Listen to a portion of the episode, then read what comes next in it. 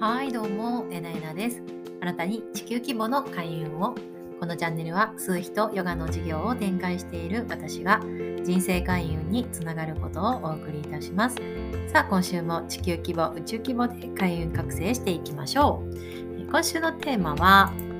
エネルギーワークの基本はやっぱりこれ。ということで皆さんおはようございます。今日もねえー、新たなね、1週間が始まっていきますね。先週すいません、えー、ちょっと収録飛ばしちゃいましたね。ちょっとあの、横須賀と、し、下田？あの、伊豆の方に行ってましてですね、えー、毎日が、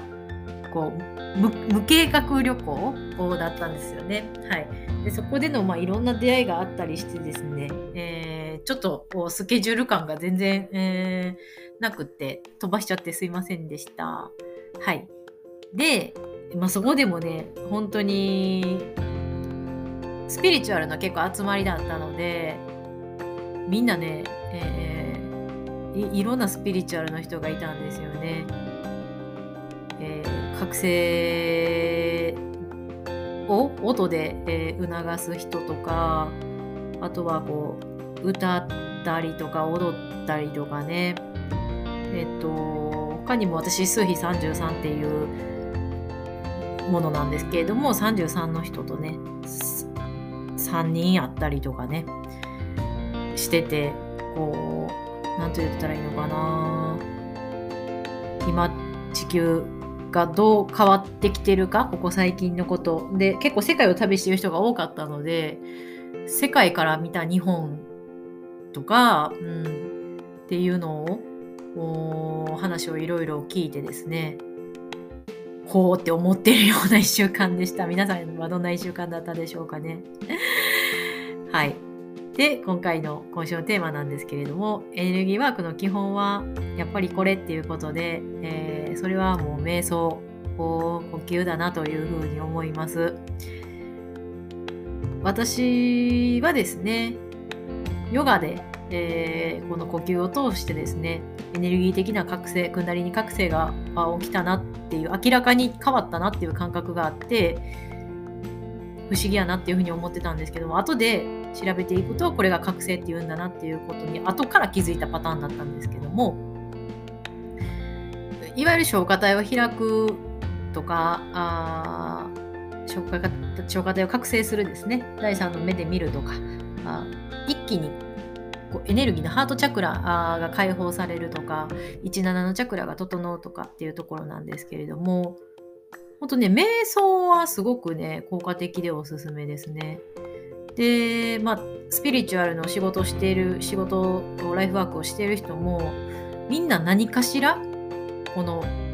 覚醒体験っていうのはあるんですよね。それがヒーリングやったりとかあ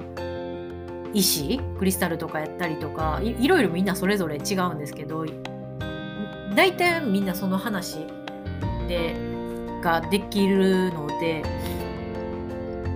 スピリチュアルの仕事してる人はこういうのやっぱりやってはりますね。で覚醒が起きるとですねそう肉体とか魂のバランスが変わってこう麹の存在とつながるというか自分のから自分の魂が麹にしていく浄化されていくクリアリングされていく。っていうのはあるんですけれども結局その先に何が起きてくるかっていうとチャネリングができたりとかアカシックレコードにつながる。っていうのが得意になったりする人が一定数いるんじゃないかなというふうに思います。愛。愛自分の愛っていうのを恥ずかしがらずに愛を出すというか愛って心臓から泉のように溢れるんですよね。それを溢れさせていくと上から7から第7チャクラから光が入ってくるイメージとかねすごいイメージしやすいので最近はもう宇宙のエネルギーがダイレクトに7からズドンと入ってくるイメージが私はあるんですけれども皆さんもあのー、そういう感覚がもし来てる人がいたら今ってそういう流れで生きてる人もいるのかななんて思ったりしますね。はい、そうしてくるとですね あの不思議なことが起こってくるんですよ。えっ、ー、とで最後その静岡の旅行の帰りに浅間神社っていうねこの花咲夜姫さんが祀られている富士山のね、えー、お膝元にある浅間神社に行ってきたんですけどもそこで、えー、もう夕方のね6時ぐらいだったんですが地元のねおじさん散歩がてら参拝してる方に声かけていただいて全然別に知り合いとかでもないんですよたまたま通りすがりっていうところでいろいろ富士の周りのことを聞いたりとか他の神社あここも行った方がいいっていうところをね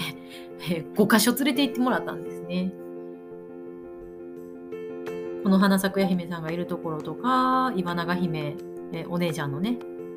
あ大室山めっちゃいいです。あの